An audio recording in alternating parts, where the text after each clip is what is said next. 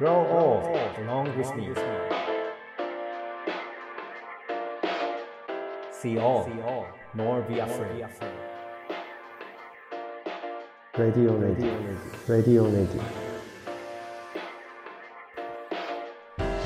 オネイティブへようこそ。NPO 法人フィールドアシスタントの村上祐介です。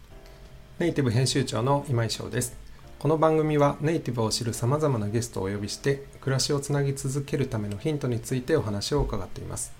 前回までは益城町役場の桑原浩太さんから今進めているまちづくりについてお話を伺いました。さて今回から新たなゲストをお招きします、えー村上さんからご紹介お願いできますか？はい。今回はですね横浜からご登場いただいております。横浜のですねみなとみらいという地区で象の花テラスという、まあ、公園の中にあるあの雰囲気のいいテラスがあるんですけれどもそこの、え運営スタッフをされている、え大越春子さんになります。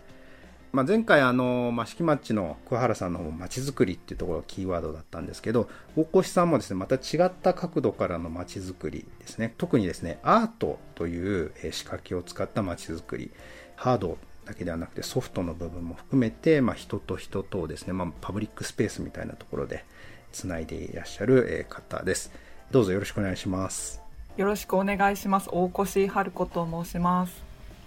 大越さん早速なんですけれども象の花テラス どういうところなんでしょうか？はい、えーと象の花テラスは開館したのがあの2009年なんですけれども、えっ、とそれというのがあの横浜開港150周年記念っていう、あのここのエリアがですねペリーが来航して貿易が始まった鎖国がこう開いたっていう歴史的な場所なんですね。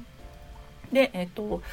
50周年記念事業とか100周年記念事業で、えっと、いくつか横浜市内にはあのシンボルになるあのタワーが立っているんですけども、うん150周年の記念の時には市民のための広場を作ろうということでこの象の花パークがこう整備されて、えっと、その中にあの象の花テラスという無料休憩施設が建てられました。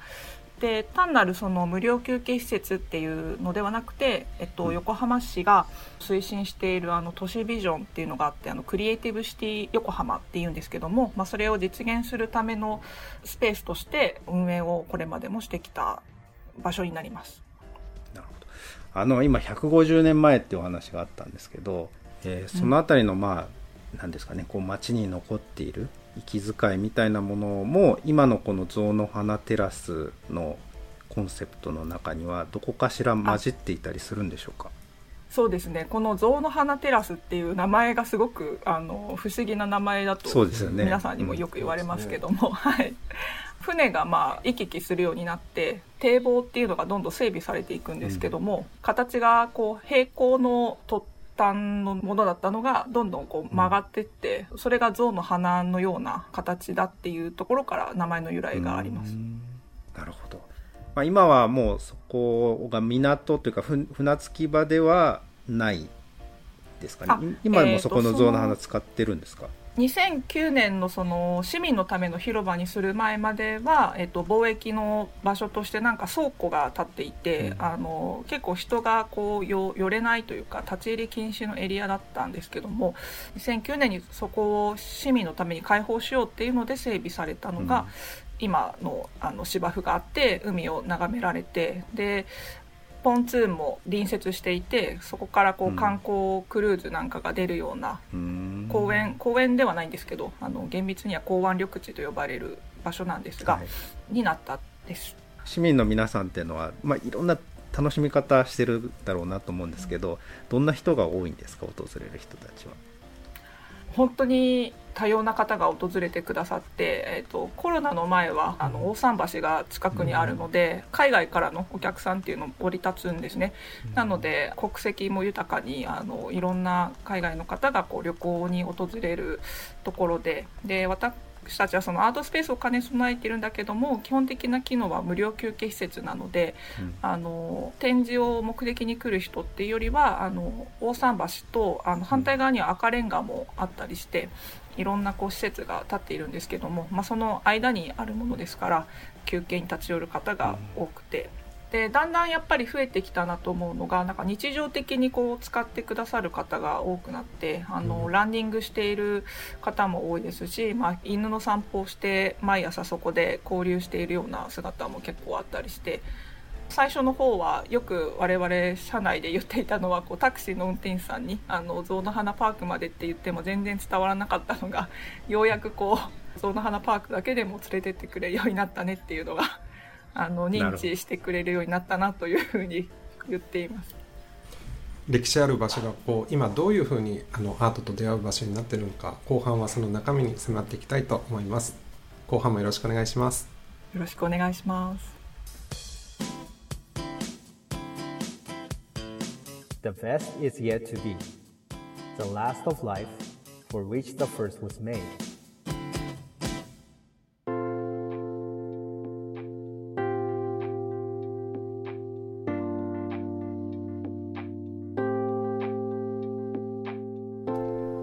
大越さんあのこの場所を使ってですねどうやってこのアートを通してまちづくりにつながってるんでしょうか？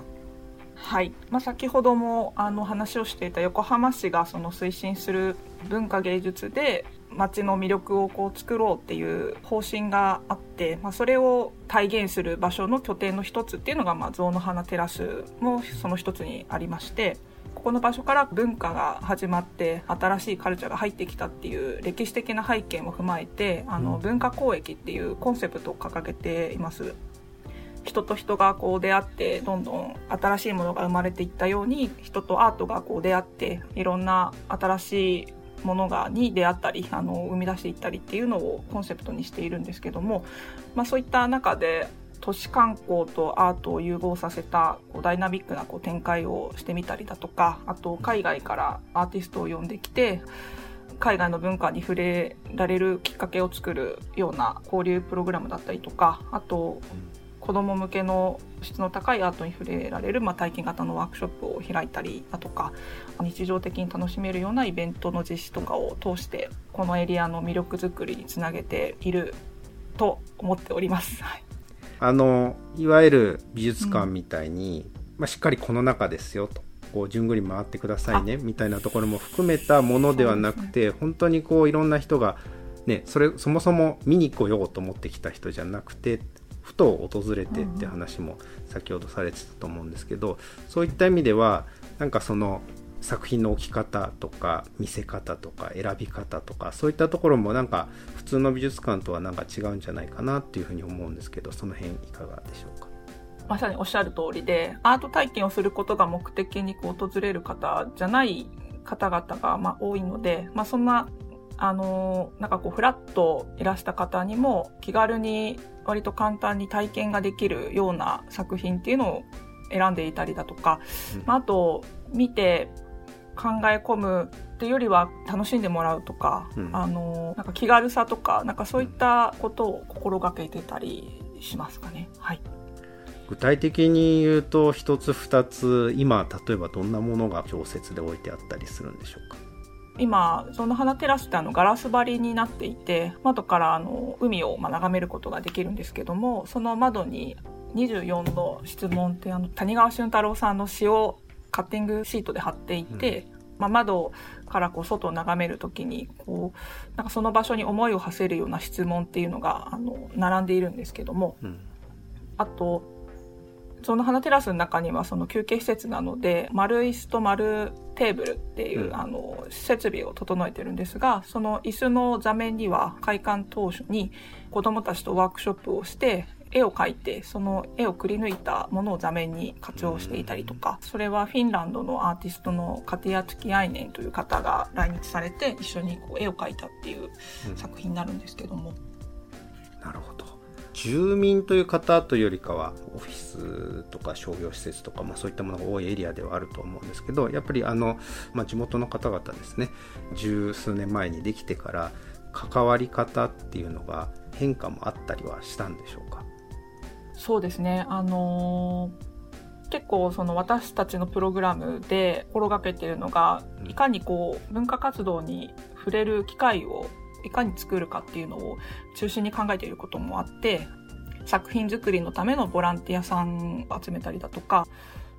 まあ、ワークショップをやるときにも周辺のお住まいの方々とかあの中心にお子さんたちに呼びかけたりだとか、そういうことであの参加の枠をこう増やしてきたんですけども最近はそのもうちょっと踏み込んで主体的に組織していただけるようなあのガイドさんも市民ボランティアさんの方でこう組織していたりだとかこう市民ステージみたいなプロジェクトを立ち上げていて、うん。ご自身の表現がその花テラスの中でお披露目していただけるようなそういうステージをこう設けたりだとかなんかこういろんなきっかけ切り口で関われる機会っていうのをこう作ろうとしています。そうですね。あの美術館やギャラリーっていうとやはりそこに出かけていこうっていうふうに、まあうん。今なかなかこう一歩を出す勇気っていうかそのきっかけがないとなかなか出かけないと思うんですけど普段の暮らしの中で自然にこうアートに出会える場所があるっていうのはすごくあの羨ましいなというふうに思いました。それでは「レディオネイティブ」今回はこの辺で大越さんどうもありがとうございました。次回もお付き合いいただきたいと思います。レディオネイティブお相手はネイティブ編集長の今井翔と。村上祐介でした。The best is yet to be また次回も聞いてください。